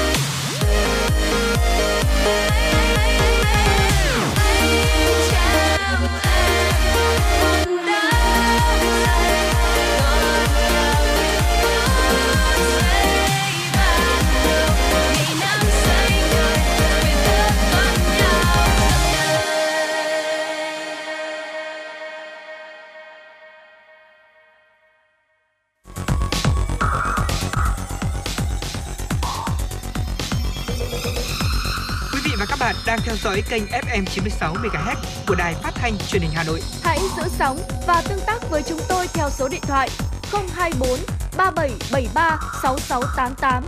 FM 96 đồng hành trên mọi nẻo đường. đường. Chúng ta cùng tiếp tục đến với những tin tức đáng quan tâm. Thưa quý vị và các bạn, hôm qua tại trụ sở chính phủ, Thủ tướng Chính phủ Phạm Minh Chính chủ trì phiên họp chính phủ chuyên đề xây dựng pháp luật tháng 7 năm 2022 để xem xét 4 dự án luật, một đề nghị xây dựng luật và một nghị quyết của chính phủ. Dự phiên họp có các Phó Thủ tướng Chính phủ Phạm Bình Minh, Lê Minh Khái, Vũ Đức Đam, Lê Văn Thành, các bộ trưởng, thủ trưởng các cơ quan ngang bộ, cơ quan thuộc chính phủ. Phát biểu tại phiên họp, Thủ tướng Chính phủ Phạm Minh Chính cho biết, xây dựng hoàn thiện thể chế là một trong ba đột phá chiến lược được Đảng xác định. Ngay từ đầu nhiệm kỳ, Chính phủ, Thủ tướng Chính phủ đã xác định nhiệm vụ quan trọng này và thường xuyên tổ chức các phiên họp xây dựng pháp luật. Cùng với đó, Chính phủ, Thủ tướng Chính phủ chỉ đạo nâng cao trách nhiệm người đứng đầu trong xây dựng pháp luật, nâng cao chất lượng xây dựng các văn bản quy phạm pháp luật thông qua giả soát văn bản pháp luật và thực tiễn để tháo gỡ những vướng mắc rào cản, phục vụ quản lý điều hành, siết chặt kỷ luật kỷ cương trong việc xây dựng văn bản pháp luật, quan tâm đến nguồn lực, nhất là nguồn nhân lực cho công tác xây dựng pháp luật, đặc biệt tổ chức thực thi pháp luật nghiêm túc hiệu quả, đồng thời tiếp tục điều chỉnh bổ sung kịp thời khi phát hiện những bất cập. Thưa quý vị, ngày hôm qua, Bộ Công an và Bộ Xây dựng đã có buổi làm việc kiểm tra thực trạng công tác cấp nước phòng cháy chữa cháy tại thành phố Hà Nội. Đoàn công tác đã đi kiểm tra thực tế công tác cấp nước phòng cháy chữa cháy tại khu đô thị Nam Thăng Long, khu công nghiệp Thăng Long và kiểm tra trụ nước chữa cháy bến lấy nước tại khu dân cư phường Phúc Đồng, quận Long Biên. Theo Công an thành phố Hà Nội, hiện nay các đô thị và khu công nghiệp trên địa bàn thành phố đều được lắp đặt hệ thống trụ nước chữa cháy. Hà Nội hiện có 4.204 trụ nước chữa cháy, trong đó có 3.482 trụ nước của thành phố được lắp đặt tại 30 quận huyện thị xã, 722 trụ nước của các khu đô thị, khu công nghiệp tự quản lý, 16 bể nước chữa cháy của thành phố có khối tích từ 50 m khối trở lên đặt tại các khu vực công cộng 3.670 bể nước của các cơ quan, doanh nghiệp, cơ sở có khối tích trên 20 mét khối có thể khai thác, sử dụng để chữa cháy. 11 hố thu nước chữa cháy tại các ao hồ của thành phố. 2.230 nguồn nước tự nhiên như ao, hồ, sông, kênh mương có thể khai thác, sử dụng để chữa cháy và 6 công ty nước sạch phụ trách cấp nước cho hệ thống cấp nước phòng cháy chữa cháy. Trong những năm vừa qua, Công an thành phố Hà Nội luôn phối hợp chặt chẽ với các công ty nước sạch phụ trách cấp nước cho hệ thống phòng cháy chữa cháy, kịp thời cứu chữa nhiều vụ cháy, cứu người và cứu tài sản. Đặc biệt, Công an thành phố Hà Nội đã nghiên cứu áp dụng hiệu quả việc sử dụng công nghệ trong quản lý, khai thác dữ liệu nguồn nước phục vụ công tác chữa cháy. Sáng nay, Sở Y tế Hà Nội phối hợp với tri cục An toàn vệ sinh thực phẩm Hà Nội kiểm tra bếp ăn tập thể của hai trường mầm non trên địa bàn quận Hoàn Kiếm là trường mầm non 20 tháng 10 và trường mầm non tháng 8. Tại thời điểm kiểm tra, các nhà trường đã tuân thủ đầy đủ quy định về bảo đảm vệ sinh an toàn thực phẩm, như bố trí khu vực chế biến bảo đảm nguyên tắc một chiều, có tủ sấy tiệt trùng dụng cụ, bát đĩa, có phân khu thức ăn chín sống riêng biệt. Nhân viên chế biến được trang bị đầy đủ khẩu trang, găng tay, mũ, việc lưu mẫu thức ăn, kiểm thực 3 bước được thực hiện đúng quy định. Ngoài ra các nhà trường cũng đã xuất trình đầy đủ giấy tờ về nguồn gốc thực phẩm, hóa đơn chứng từ, hợp đồng ký kết với đơn vị cung cấp suất ăn, giấy khám sức khỏe và tập huấn an toàn thực phẩm của nhân viên tham gia chế biến suất ăn. Tại đây, đoàn kiểm tra cũng đã lấy mẫu một số khai đựng thức ăn để xét nghiệm nhanh và kết quả đạt yêu cầu. Phó Giám đốc Sở Y tế Hà Nội Vũ Cao Cương đánh giá, bếp ăn tập thể của hai trường mầm non nói trên đều đã thực hiện tốt công tác bảo đảm vệ sinh an toàn thực phẩm, nhất là tuân thủ việc giám sát nguyên liệu đầu vào của thực phẩm, vệ sinh cơ sở vật chất, dụng cụ và lưu mẫu thức ăn hàng ngày. Kỷ niệm 75 năm Ngày Thương binh Liệt sĩ ngày hôm qua tại nhà triển lãm số 93 phố Đinh Tiên Hoàng, quận Hoàn Kiếm, Hà Nội, Sở Văn hóa và Thể thao Hà Nội phối hợp Cục Văn thư Lưu trữ Nhà nước tổ chức triển lãm 75 năm trọn vẹn nghĩa tình. Triển lãm là hoạt động thiết thực tưởng nhớ công ơn các anh hùng liệt sĩ, thương binh, bệnh binh và người có công với cách mạng, giáo dục truyền thống yêu nước, chủ nghĩa anh hùng cách mạng cho các tầng lớp nhân dân, nhất là thế hệ trẻ, nêu cao và phát huy truyền thống đạo lý tốt đẹp, uống nước nhớ nguồn của dân tộc. Thưa quý vị và các bạn, vừa rồi là những tin tức do biên tập viên Kim Dung thực hiện. Còn ngay bây giờ xin mời quý vị chúng ta cùng thư giãn với giai điệu âm nhạc ca khúc Trời Hà Nội xanh với sự thể hiện của ca sĩ Khánh Linh.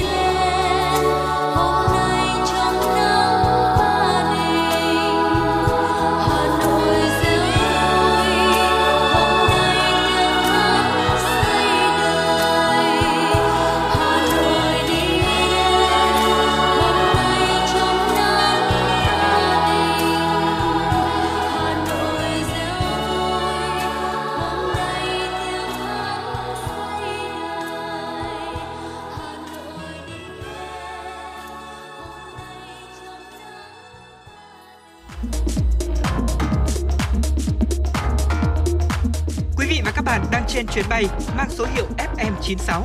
Hãy thư giãn, chúng tôi sẽ cùng bạn trên mọi cung đường. Hãy giữ sóng và tương tác với chúng tôi theo số điện thoại 024 3773 6688.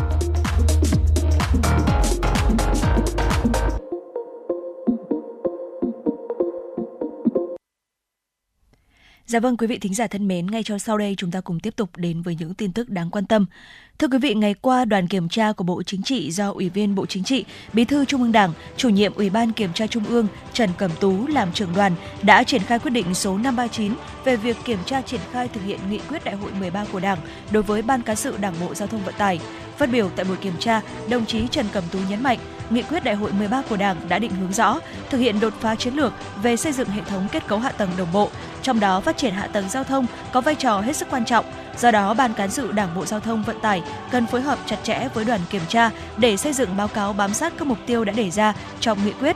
Công tác kiểm tra sẽ được triển khai thực hiện theo đúng quy trình, quy định của Đảng, quy chế làm việc của đoàn.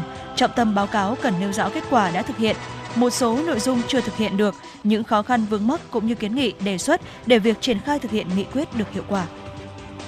Thưa quý vị, việc kinh doanh thực phẩm online trực tuyến đang ngày càng phát triển và nhận được sự ứng của đông đảo người tiêu dùng. Thế nhưng để kiểm soát nguồn gốc, chất lượng vệ sinh, an toàn thực phẩm đối với hình thức kinh doanh này lại không hề đơn giản. Trước thực tế đó, cơ quan chức năng đang xây dựng những biện pháp mạnh nhằm đưa việc kinh doanh thực phẩm online đi vào nền nếp. Hiện tại, Cục Cạnh tranh và Bảo vệ người tiêu dùng Bộ Công Thương đang được giao chủ trì xây dựng dự thảo luật bảo vệ quyền lợi người tiêu dùng sửa đổi. Theo Phó Cục trưởng Cục Cạnh tranh và Bảo vệ người tiêu dùng Trịnh Anh Tuấn, trong dự thảo này cũng đưa ra rất nhiều quy định gắn kết trách nhiệm của doanh nghiệp, đặc biệt là các doanh nghiệp hoạt động trên nền tảng số. Với sự phát triển của công nghệ 4.0 thì trách nhiệm trong việc cung cấp hàng hóa online đến người tiêu dùng sẽ được quy định cụ thể trong dự thảo này nhằm tăng cường bảo vệ quyền lợi của người tiêu dùng. Ngày hôm qua, Công an quận Đống Đa Hà Nội cho biết đang tạm giữ hình sự đối tượng Nguyễn Hồng Quang, sinh năm 1997, trú tại xã Minh Xuân, huyện Lục Yên, tỉnh Yên Bái để điều tra về hành vi trộm cắp tài sản. Trước đó khoảng 10 giờ ngày 20 tháng 7, Quang đi bộ lang thang với ý định trộm cắp IC xe máy Honda Lead để bán lấy tiền tiêu xài cá nhân. Khi đi bộ đến tòa nhà 97-99 Láng Hạ, quận Đống Đa, đối tượng xuống tầng hầm B1 của tòa nhà và dùng tuốc nơ vít cậy mặt nạ 4 chiếc xe máy Honda Lead lấy trộm 4 IC. Sau đó Quang sang tầng hầm tòa nhà 101 Láng Hạ. Tại đây Quang tiếp tục cậy mặt nạ của 5 chiếc xe máy Honda Lead và lấy trộm 5 chiếc IC. Khi đối tượng đi bộ ra cửa hầm B1 thì bị bảo vệ của tòa nhà phát hiện, giữ lại và bàn giao cho công an phường Láng Hạ quận Đống Đa giải quyết. Tại cơ quan công an, đối tượng đã khai nhận hành vi phạm tội của mình. Công an quận Đống Đa đang củng cố hồ sơ xử lý đối tượng theo quy định. Thưa quý vị, giá vàng hôm nay đồng loạt giảm ở cả thị trường trong nước và thế giới. Giới chuyên gia nhận định kim loại có thể giảm mạnh trong thời gian tới. Giá vàng trong nước tính đến 9 giờ ngày hôm nay được tập đoàn Doji niêm yết chiều mua vào ở mức 63,5 triệu đồng trên một lượng, giá bán ra là 65,5 triệu đồng trên một lượng. Chênh lệch giá mua vào bán ra tại Doji là 2 triệu đồng trên một lượng.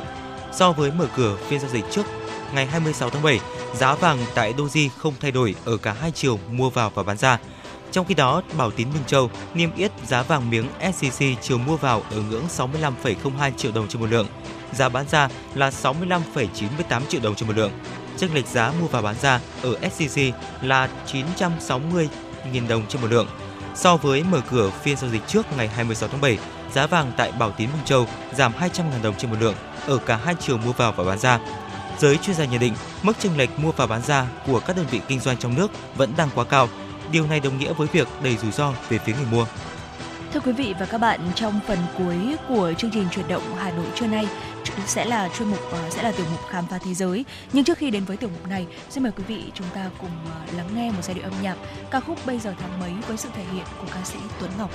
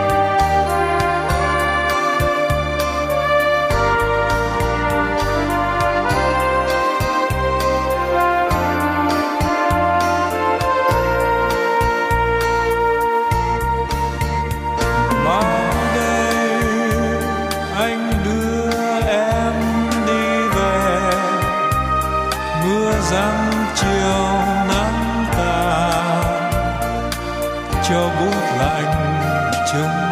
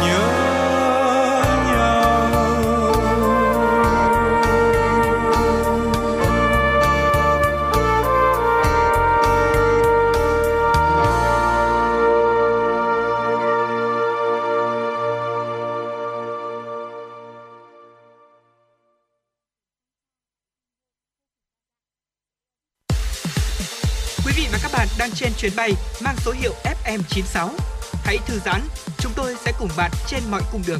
Hãy giữ sóng và tương tác với chúng tôi theo số điện thoại 024 3773 6688.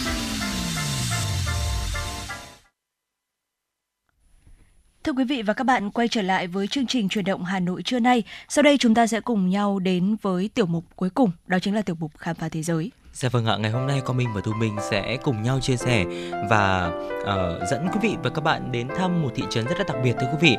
Ở thị trấn này thì có 80% người dân sống ở dưới lòng đất và nhà thì làm bằng hang động. Đó là một thị trấn nhỏ ở vùng hẻo lánh của miền Nam nước Úc có tên là Copper Paddy, cách thủ đô Canberra hơn 1.000 dặm. Vào những năm đầu của thế kỷ thứ 20 thì mỏ Oppa khổng lồ được phát hiện ở trong khu vực. Dẫu khí hậu vô cùng khắc nghiệt, tuy nhiên người dân vẫn kéo đến đây để có thể khai thác mỏ, biến Copper Paddy trở thành thủ đô Oppa của thế giới. Và cho đến tận ngày nay thì việc khai thác khoáng sản hiếm này đã bị cấm. Thế nhưng mà cư dân vẫn chọn ở lại thị trấn khắc nghiệt này và có một nguồn thu thú vị nữa, đó chính là từ du lịch đấy ạ. Dạ vâng ạ. Và nhiệt độ trung bình hàng năm ở Cooper Pedy là vô cùng cao.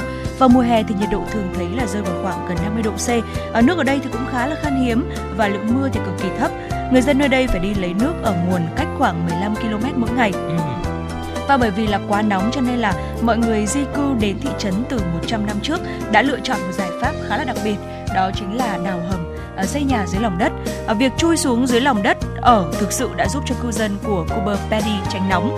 Dù bên ngoài nhiệt độ có khắc nghiệt như thế nào, lên đến 50 độ C cơ ạ, thì ở bên dưới nhiệt độ ở trong lòng đất thì chỉ khoảng 24 độ C mà thôi. Và việc mà tìm được một nơi trú ngụ mát mẻ hơn đã giúp cho các người thợ mọc mỏ trụ lại được ở Cooper Petty và ngày nay thì có khoảng 80% dân số thị trấn sống trong các căn nhà dưới lòng đất. À, toàn bộ các ngôi nhà với đầy đủ phòng ngủ, phòng khách, phòng vệ sinh và các công trình thiết yếu khác ờ, như là hiệu sách này, nhà thờ và quán bar thì đều được lắp đặt ở trong các bức tường chạm khắc dưới lòng đất của Cooper Betty và lâu dần thì cả một thị trấn dưới lòng đất đã hình thành. Đây quả thật là một điều rất là khó hình dung ở trong đúng không ạ? Ừ, dạ vâng ạ. Hãy thử tưởng tượng nếu mà chúng ta nhiệt độ ngoài trời là 50 độ C Ừ. mà khi mà chúng ta bước xuống lòng đất thì nhiệt độ chỉ còn khoảng 24 độ C thôi thì không khác gì là chúng ta bước vào một cái phòng điều hòa đúng không Ừ, ạ? dạ. Mà một căn phòng ở đây lại là to như là một cả một cái thị trấn vậy. Ờ, nó làm tôi liên tưởng đến như là Royal City của Hà Nội phải không ạ? Tuy nhiên thì Royal City thì cũng chỉ là một quy mô là một trung tâm thương mại thôi, còn ở đây là một cả một thị trấn thưa quý vị. Ờ, có thể thấy rằng đây là một cái mô hình cũng như là một cái ờ, một cái hình thức rất là ờ, rất là mới cũng như là ờ, rất là đặc biệt trong Dạ. thời điểm hiện tại phải không ạ? Và dù sống dưới lòng đất thưa quý vị nhưng nhà cửa của người Copper Paddy rất hiện đại chứ họ không hề sống kham khổ như một số người hình dung trong cái việc là chúng ta ở trong hang đâu ạ. Những ngôi nhà ở dưới lòng đất thì có tất cả những tiện nghi của những ngôi nhà bình thường từ mạng internet cho đến điện và nước. Ờ, điểm khác biệt duy nhất đó chính là chất liệu tường nhà và việc mọi người không được tiếp xúc với ánh mặt trời tự nhiên và sự độc đáo của thị trấn miền Nam nước Úc này thì đã thu hút rất nhiều du khách tò mò. Vậy nên là bây giờ người dân Copper Paddy uh, ờ, đã không còn được uh, khai thác khoáng sản nữa. Tuy nhiên thì giàu có nhiều du lịch thưa quý vị. Và để được xuống ghé thăm nhà cửa của cư dân ở đây, du khách cần phải đóng tiền. Họ cũng cần có thể là lựa chọn lưu trú tại khách sạn tên là ờ, uh, Desertscape ở Copper Paddy. Bên trong khách sạn thì có đầy đủ những cái tiện ích như là quán bar, phòng bia, nhà hàng và cả những cửa hàng lưu niệm đó. Dạ vâng ạ. Và bên cạnh đó thì uh, chúng ta thấy rằng là sự độc đáo của thị trấn miền Nam nước Úc đã thu hút rất là nhiều du khách tò mò. À, vậy nên giờ đây người dân của Cooper Paddy còn giàu có nhờ du lịch nữa. Ừ. Và để à, xuống ghé thăm nhà cửa của cư dân ở đây thì khách du lịch chúng ta cần phải đóng tiền và họ cũng có thể là sẽ chọn lưu trú tại khách sạn có tên là Desert Cave ở Cooper Paddy và bên trong khách sạn thì sẽ có quán bar này, có phòng bia, có nhà hàng và có cả cửa hàng lưu niệm nữa Ừ. cũng giống như là anh à, Quang Minh vừa chia sẻ Dạ vâng ạ. và quả thực rằng là đây đúng thật là một cái à, mô hình khá là hay đúng không ạ? Dạ vâng ạ và à, tạm gác lại tiểu mục khám phá thế giới của chúng tôi ngày hôm nay. Xin mời quý vị thính giả chúng ta cùng quay trở lại với không gian âm nhạc ca khúc Bánh mì không qua tiếng hát của Du Uyên và rapper Đạt G. không còn ai gọi ta về mau thần máu đau thật đau căn nhà ta cùng thuê ở giờ đây đã có người thuê rồi. Người ta nhìn thật hạnh phúc bọn mình bơ vơ thời mình ngu ngơ. Em thì qua bần với những khoáng lo nhiều hơn mà công ty chế lương thì tôi ăn bánh mì. Bánh mì không không có thật luôn. Tay cầm đơn cầu mong anh có công việc mới phụ em lúc khó khăn. Những ngày tháng rất cao nhớ xưa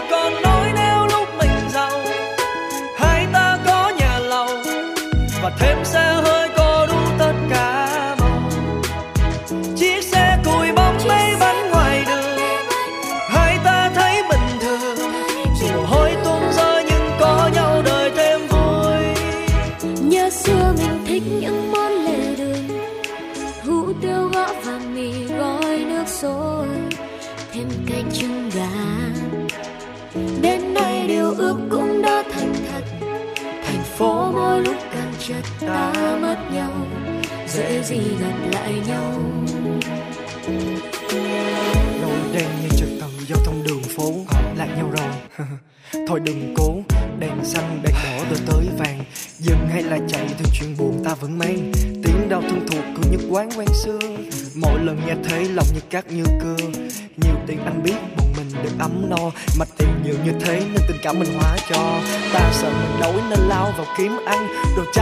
lành lạnh hơn một phiến băng. Đúng vậy. Ta vẫn chưa rõ tại sao mình thay đổi.